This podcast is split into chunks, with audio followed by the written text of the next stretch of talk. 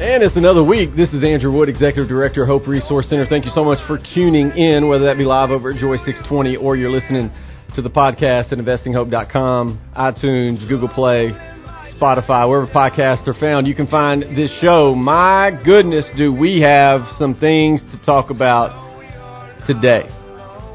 it, it is, uh, you know, I've been talking for uh, about Roe v. Wade for months. Uh, I've been talking about the Dobbs case for months, and we are finally here.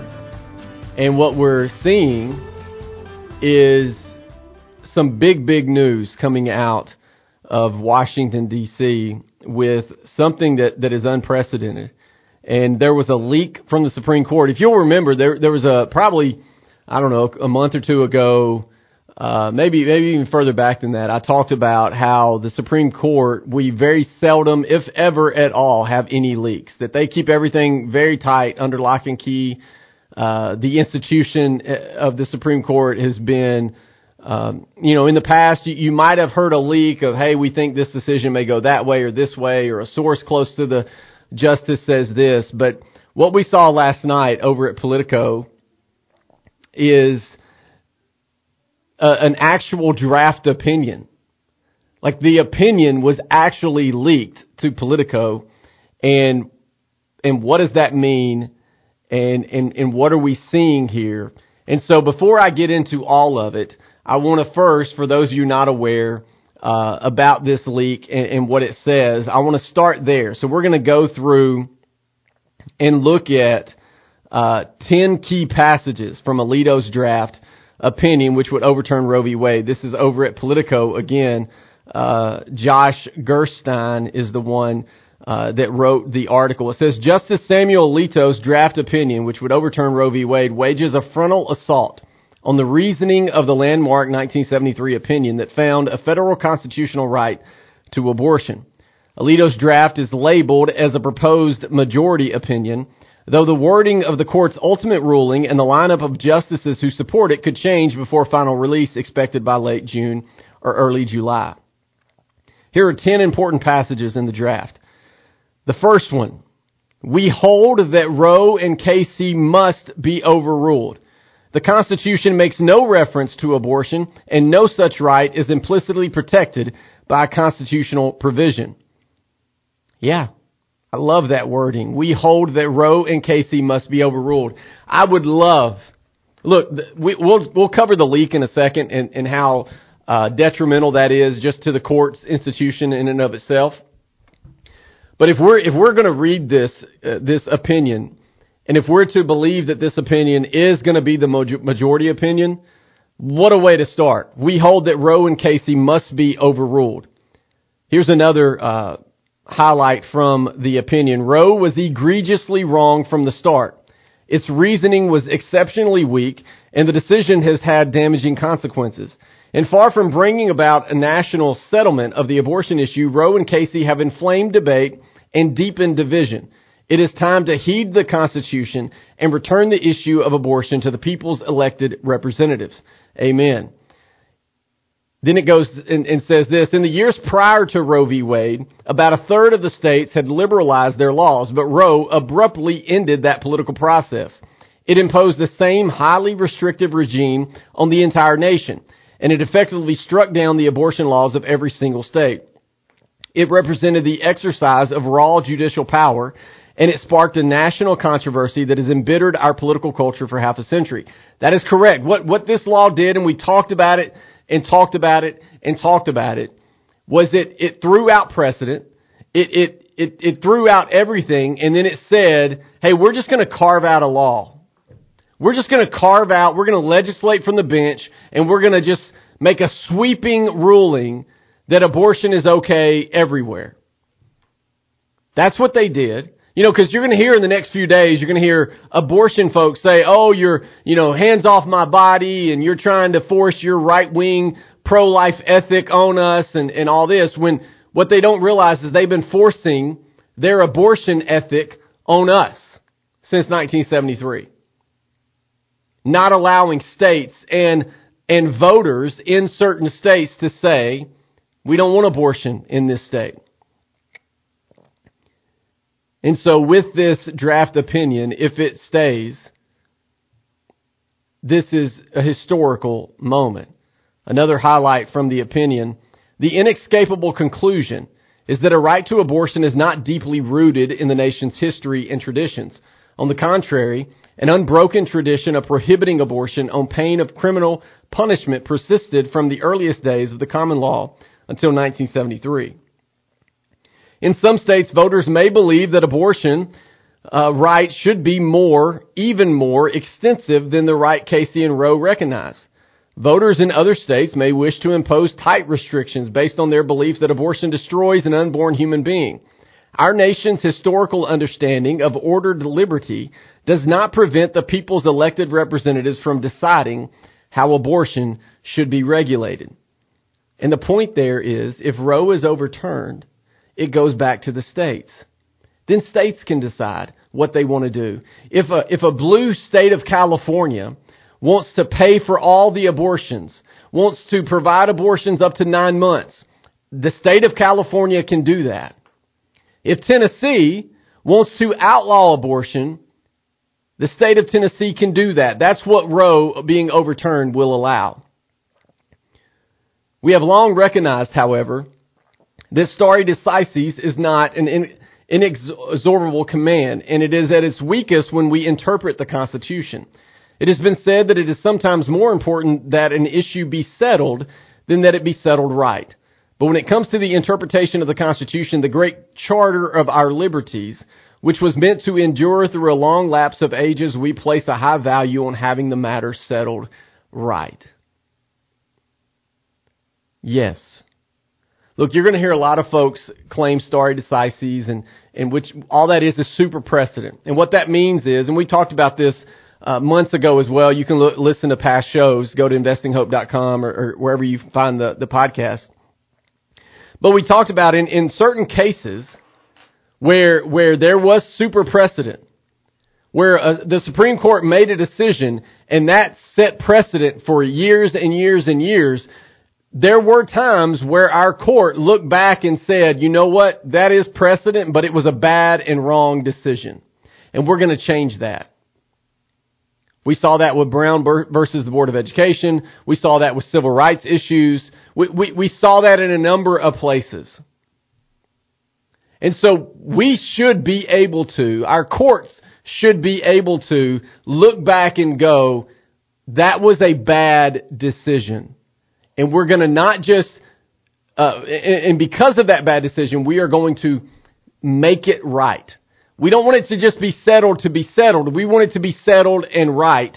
And Roe was a bad, wrong decision by the court. And, and I pray that the current court is going to make it right. On many other occasions, this court has overruled important constitutional decisions. Without these decisions, American constitutional law as we know it would be unrecognizable, and this would be a different country. Casey described itself as calling both sides of the national controversy to resolve their debate, but in doing so, Casey necessarily declared a winning side. The court short-circuited the democratic process by closing it to the large number of Americans who dissented in any respect from Roe. Together, Roe and Casey represent an error that cannot be allowed to stand. Amen. Roe certainly did not succeed in ending division on the issue of abortion. On the contrary, Roe inflamed a national issue that has remained bitterly divisive for the past half century. This court's inability to end debate on the issue should not have been surprising. This court cannot bring about the permanent resolution of a rancorous national controversy simply by dictating a settlement and telling the people to move on. Whatever influence the court may have on public attitudes must stem from the strength of our opinions, not an attempt to exercise raw judicial power. We do not pretend to know how our political system or society will respond to today's decision overruling Roe and Casey. Roe and Casey. And even if we could foresee what will happen, we would have no authority to let that knowledge influence our decision. Amen to that. Look, uh, uh again, I've covered this before. The court does not stick their finger in the air and see which way the political wind is blowing and then make a decision. The reason why our Supreme Court justices are nominated for life is so that political opinion and public opinion does not affect their decision making process. They are tasked with following the U.S. Constitution. That is what they are tasked with. They are not tasked with legislating. They are not tasked with, with public opinion. They are not tasked with making political uh, punditry their, their next move. They are not tasked with just being a, a talking head. Look, presidents and congressmen and senators, they must stick their finger in the air and go, okay, the political wind has shifted. You've seen that with gay marriage. You've seen that on a number of issues. Even our current president, for the bulk of his political career, believed in restricting abortion. Up until literally five minutes ago, when all of a sudden he changed because he wanted to win the presidency as a Democrat, he had to go all in on abortion. Not just on abortion, but funding abortion through your tax dollars. See, politicians do that. They read the tea leaves, they, they look at Twitter, they look at opinion polls, they look at Gallup, and then they make decisions based on that. Hillary Clinton did it with gay marriage. President Obama did it with gay marriage. You're seeing a number of politicians do that when it comes to marijuana and a host of other things. But our court is not to base their decisions on public opinion. They are not to base their decisions on the political winds of the day. And so I'm glad they put that in there.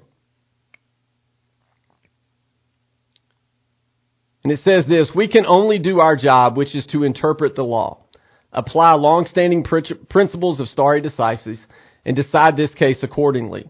We therefore hold that the Constitution does not confer a right to abortion. Roe and Casey must be overruled, and the authority to regulate abortion must be returned to the people and their elected representatives. From their mouth to God's ears.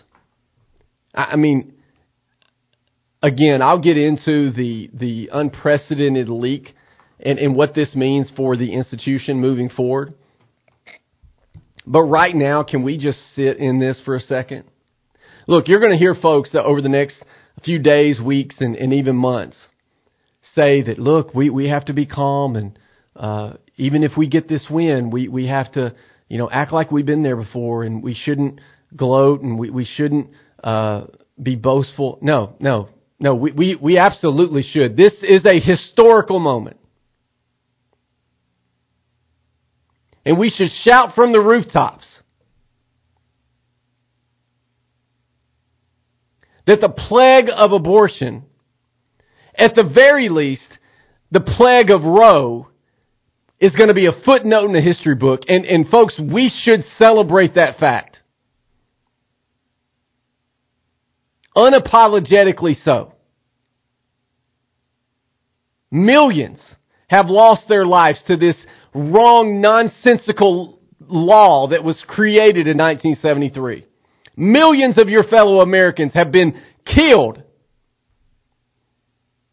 And it's been sanctioned by our culture and legislators. And in some cases, even paid for by your tax dollars.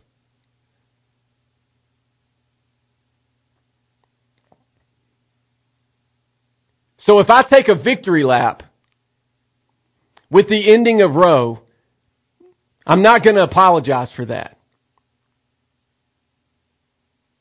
Millions of men and women are carrying around the guilt and shame of a decision they made, while the culture throws them to the side.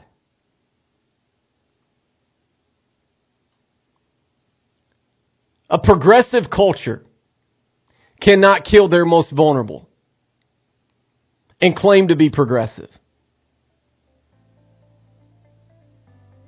This is a beautiful, beautiful opinion. I pray the justices will stay strong. I pray this opinion will, will become law. And I pray that Roe goes away. And that women and men would be cared for. That babies would be saved. And lives transformed forever. We'll be back.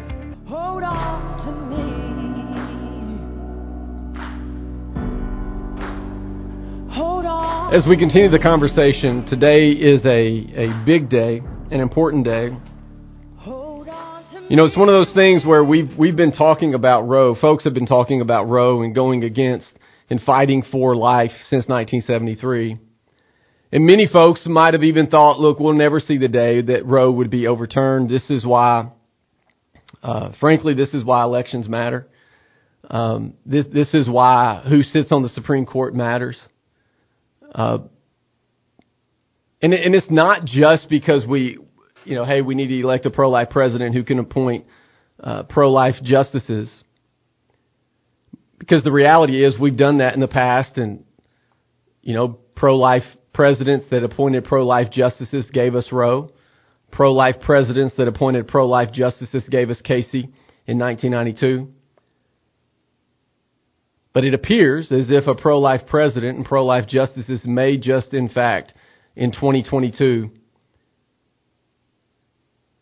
end Roe v. Wade. And so, as we think about this leaked opinion, what what does this mean? And and and who could have possibly leaked this to to a reporter at Politico. So the question is, do, you think someone in Alito's office leaked it? What would be the benefit of somebody in the majority opinion leaking this to the media? What would benef- what would be the benefit of that? This is something we've wanted for so long. You think they would leak it to the media before they announce it? You think the justices that are in the majority opinion would leak that before it's officially announced? No, I don't I don't believe that's the case. What I believe happened because I want to give you I want to give you a glimpse. I have a friend that's an attorney and she's worked at uh, she's worked for state supreme courts and and she she sent a message last night and, and she just said here's what happens behind the scenes the justices take an initial vote, and the chief assigns an associate justice to write a draft opinion. So what, what we want to do is give you a look behind the curtain, right? So a lot of us hear about court decisions and the justices and their clerks and what all that means. Well, how does the opinion get drafted? How do we keep it under lock and key and, and all the like? So here's the process the Associate Justice to write a draft majority opinion. The Chief Justice, which in this case is Chief Justice John Roberts, would assign an Associate Justice to write a draft majority opinion. Then a draft majority opinion is circulated to all justices. Justices agreeing with the draft will caucus together and then make edits to the draft, but the opinion almost always stays the same. So the a draft of majority opinion is circulated to all judges. So the Chief Justice will say, let's just say for, for, uh, to make it clear, in this case, it appears Chief Justice John Roberts says, Alito, draft the opinion, the majority opinion. Alito drafts the majority opinion. Justices agreeing with this draft We'll then caucus together, simply meaning we'll come together and make edits to the draft. So they'll all work together. Hey, let's, I don't like that sentence. Maybe let's change this sentence. Let's look, I was reading over case law. Let's make sure we look at this case law. But the opinion almost always stays the same. Justices wishing to dissent will also caucus together. So those that are not in the majority opinion will also come together and agree on someone to write the dissent. And they will pick apart the majority opinion. So if we're looking at the draft that's currently out, you'll see that the draft is made uh, pretty clear. Hey, this is what's happening. This is where we're going. The, this is why we need to see this overturned. It needs to go back to the states.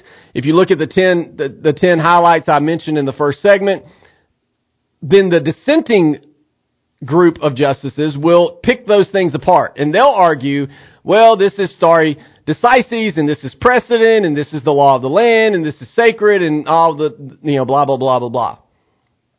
And then justices will decide together uh, whether they wish to write a concurrence or an individual dissent. Now, in this case, it was leaked last night as well. CNN announced that Chief Justice John Roberts is not really in favor of overturning Roe. Now, some take that to mean he's going to go in line with those that are dissenting, but others are arguing what jo- Justice John Roberts is going to do is write a concurrence, simply meaning I'm not going to be on either side of the aisle.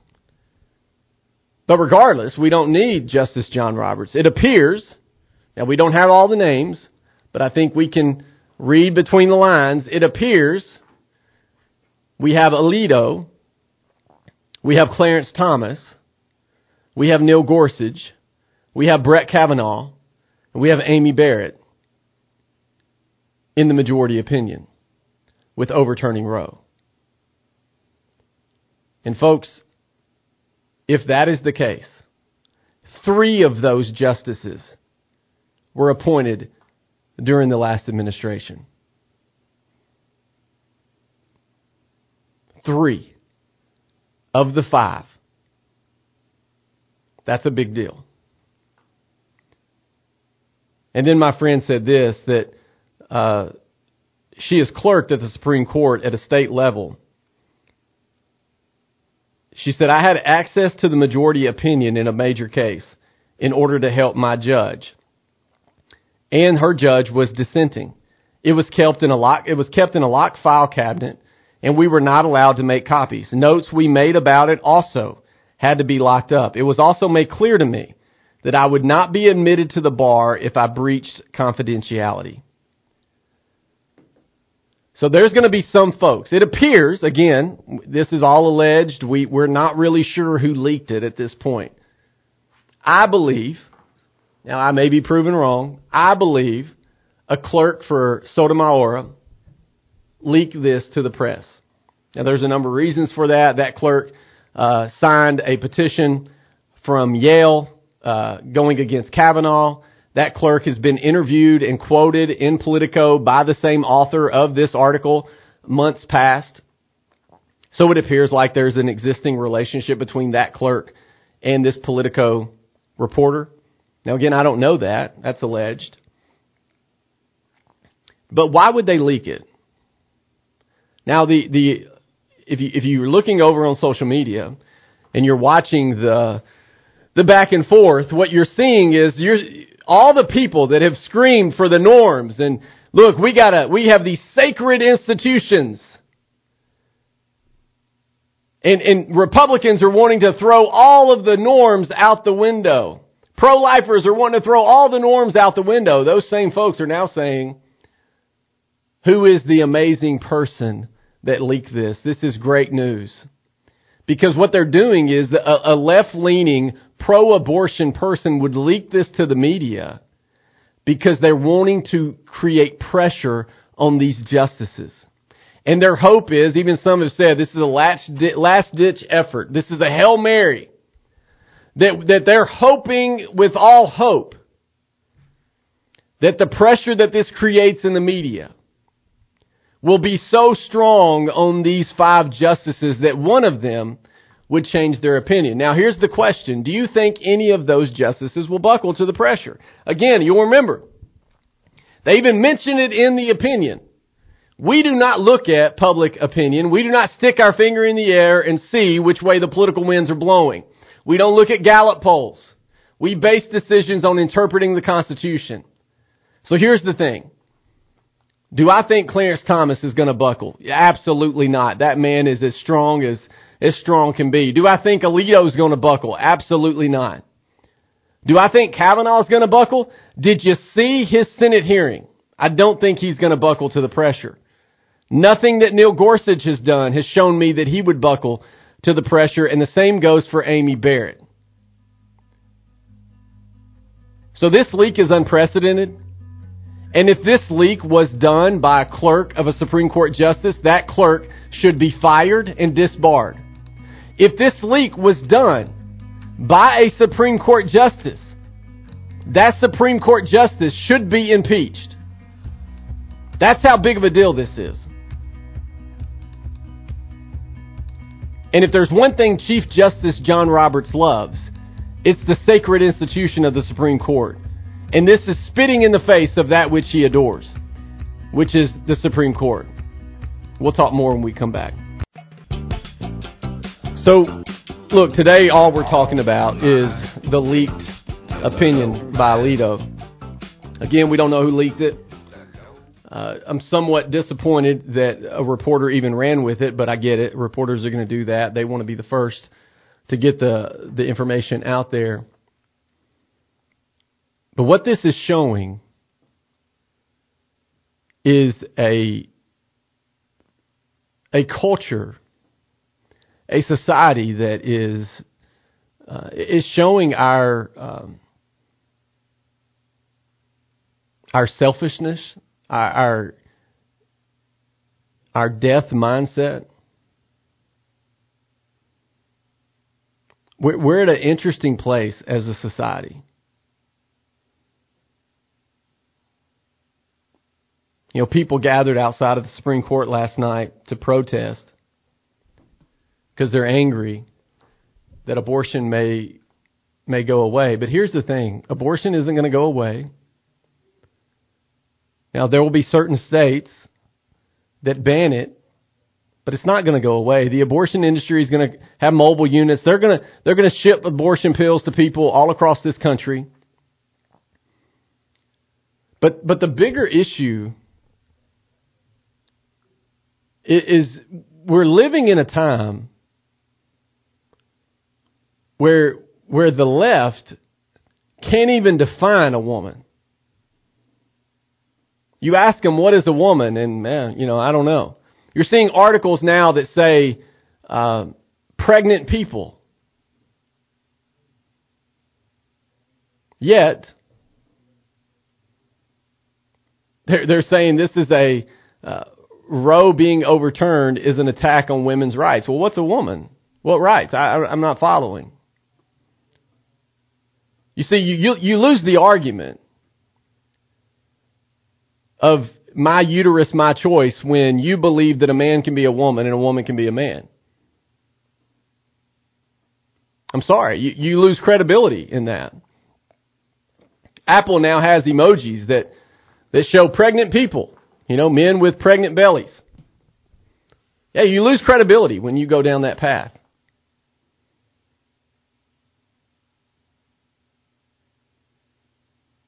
But but pay attention to what you're going to see over the next few days, weeks, and months.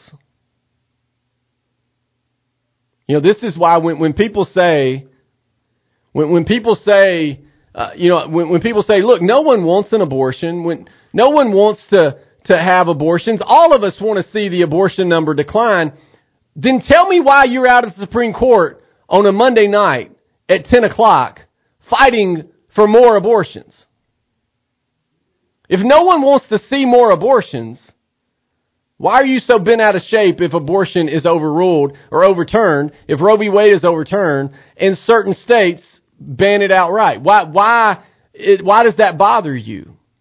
When, when people say culture wars are not worth fighting, you hear that sometimes, that, that culture wars are not worth fighting, and do we really know what, what will ultimately cause less abortions? You're going to even hear in the next few days and weeks, you're going to hear some people that, that claim to be pro-life saying things like, I don't know if overturning Roe is going to do what we want it to do. Look, that's nonsense. If you hear anybody say that, they're saying that because they, they know that this is the campaign issue that they can raise money on for, for decades to come. And so what they are, the politician that, that enjoys chasing the car, like the dog that chases the car, but they never want to catch the car. We just want to constantly fight and argue over Roe, but we don't ever really want to overturn it because then what issue am I going to stand on? Folks, the reason why we involve ourselves in these things is because we want to be the people that, that catch the car. I don't get on here every week and talk about the issue of abortion in life because I just want to keep talking about it. No, I want to see Roe overturned. I want to see more babies born. I want to see structures in place that are going to be there for moms and be there for dads. That's what we need a, a progressive culture and when I use the term progressive, I'm not using it as a term of, of political punditry, but a culture that has progressed from the dark ages, a progressive culture would put uh, systems in place that would celebrate the birth of new citizens, that would celebrate the birth of, of babies, that would celebrate the chance to sustain societies for years and years and years to come, that would also put systems in place to celebrate motherhood, that would put systems in place to, to help those moms in those difficult situations, help them with daycare, help them with school choice, help them put food on the table. You see, that's what a progressive culture would do is how do we find ways to help these women be the moms that they need to be? Not, how do we find a way to help these moms take the life of the child that's been created inside of them? That's not progress. That's the dark ages. Progress is saying there is nothing greater than bringing life into the world. In order for our culture and society to sustain itself, we must bring life into the world. Progress would be creating systems that would celebrate that. But if you think being progressive is ending the life of your fellow human and ending the life of your fellow citizens in the womb, the most vulnerable among us, well, you've lost your mind.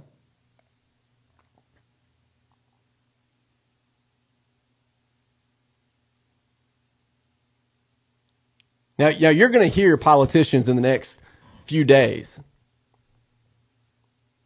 talk about Roe, and they're going to talk about it as if it's a religious sacrament. You're going to hear the president, who's a practicing Catholic, go out of his way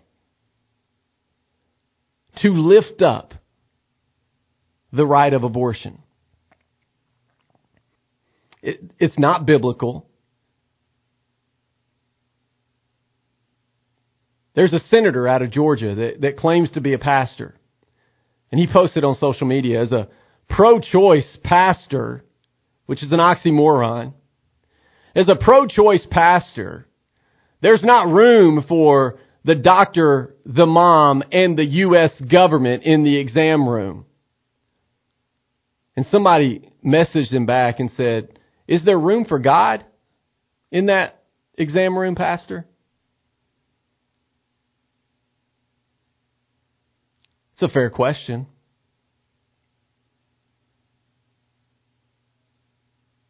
But what should our society be based on?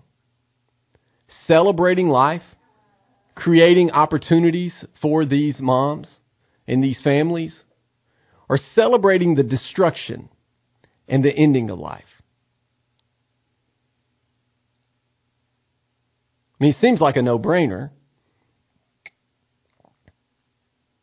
And so, if Roe is in fact overturned, we are actually living in a historical moment.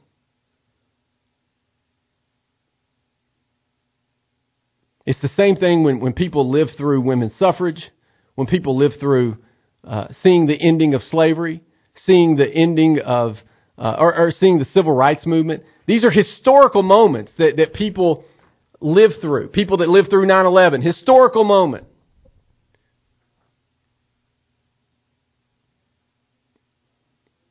Seeing the ending of the atrocity that is abortion, seeing the ending of one of the worst court decisions this country has ever seen in Roe v. Wade. It's history, folks. And yes, Christians should love and, and be gracious. But you should also celebrate you should celebrate the fact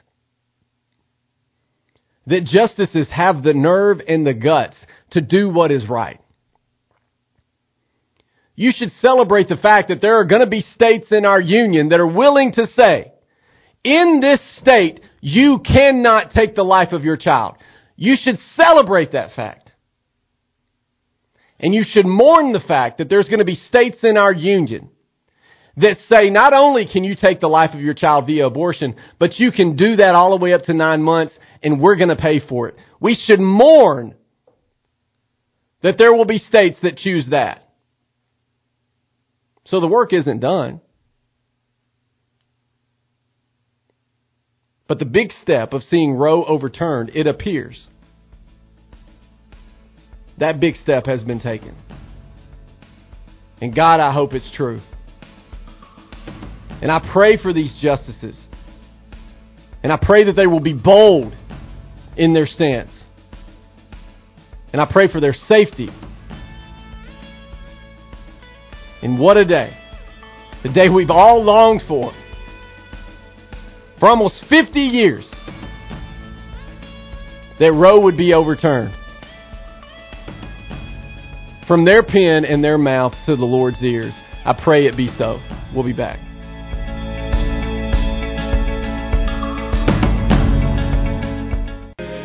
So as we finish up today, um, I want to finish with with a piece over at um, WNG.org, and um, it's World Opinions. Albert Mohler wrote, it, and Albert Mohler, of course, is a, a great theologian, president of Southern Baptist Seminary. And I just have a few minutes, so I want to quickly go over some of what he said. Uh, he says, No doubt we will know more in the coming days. Some already point an accusing finger at one specific clerk to a liberal justice. Time will tell, but it may, it may take more time than is available before the end of this court term in June. By then, we will have the court's actual ruling, and that takes us to the content of last night's astounding revelation. If this draft opinion is indeed the court's ruling, Roe is dead. Casey is dead. The document reveals that the court's majority, including Justice Alito, Clarence Thomas, Neil Gorsuch, Brett Kavanaugh, and Amy Barrett, is ready to drop the bomb. We hold that Roe and Casey must be overruled. The Constitution makes no reference to abortion, and no such right is implicitly protected by any constitutional provision, including the one on which the defenders of Roe and Casey now chiefly rely, the Due Process Clause of the 14th Amendment. The sound you now hear is the collapse of almost 50 years of horrifying Supreme Court precedent. If this document is indeed the court's majority ruling, Roe is gone, Casey is gone, and the abortion question returns to the 50 states. This would be the greatest pro-life victory of the last half century. The policy work of pro-lifers would turn to honest legislative energy in Congress and state by state to contend for the unborn. But the relief of pro-lifers may be eclipsed by the rage of abortion rights defenders. And make no mistake, this document was leaked to stoke that rage and to undermine the majority resolve. A look at the draft document reveals why the abortion rights movement is ruling. Justice Alito's opinion is not just a uh, ending of Roe, it is a full-on indictment of the absence of any constitutional basis for abortion rights in the first place. Roe, writes Alito, was remarkably loose in its treatment of the constitutional text. It held that the abortion right, which is not mentioned in the Constitution, is part of a right to privacy, which also is not mentioned. Justice Alito presses his case to acknowledge that the Supreme Court actually abandoned the entire argument it had pre- presented in Roe back in 1973 when it sustained abortion rights in 1992 Casey decision. The draft document lays bare the lack of any legal or constitutional basis for abortion rights, strips Roe and Casey of authority, and declaims the court's earlier arrogance in declaring that it had any right to settle the abortion question for the nation. Whoever leaked that document to Politico is a prime agent of that agenda. This leak is brazen effort to intimidate the court's majority. That is what Mohler believes. That's what we all believe. That the reason this was leaked is to go after those that would be in the majority of, of turning over Roe. But within the leaked document itself, we find these encouraging words. We do not pretend to know how our political system or society will respond to today's decision overruling Roe and Casey. And even if we could foresee what will happen, hear this, we would have no authority to let that knowledge influence our decision. We can only do our job, which is to interpret the law. We must all pray that this resolve and these very words will hold fast in the days ahead and when the Supreme Court hands down its ruling in the coming weeks, the defenders of life dare to hope that this indeed, the court's ruling, O Lord, let it be true. Folks, I could go on for hours about the importance of this. But I'm so, so excited. And I'm encouraged that these justices would even take the time to write, we don't know what the public opinion is going to be on this. We don't know what the backlash is going to be. But even if we could foresee what that backlash would be, we wouldn't change the decision that we're making. Folks, that is character. That is boldness. And that is being unapologetically devoted to the truth and the American Constitution. That even if we could foresee the backlash that is to come, which they know a backlash will come, that they would stick it out and make the hard decision. There's, there's a, a sermon in there that we could learn from. Sometimes doing the right thing is the hardest thing. And Christian, if you're listening to this, this is the time to do the right thing. The hardest thing to do in our current culture setting is to stand up for the most vulnerable, which is the babies in the womb.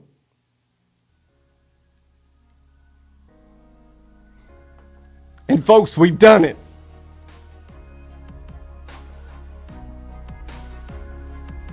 And Roe is going away. We predicted this. We've, we've argued for this. We've marched for this. We fought for this. And our work has not gone unnoticed. And Lord, I pray that these justices would stick to it, that their boldness would be contagious, and that we would stand for every life. What a beautiful and glorious day. Amen. We'll talk to you next week.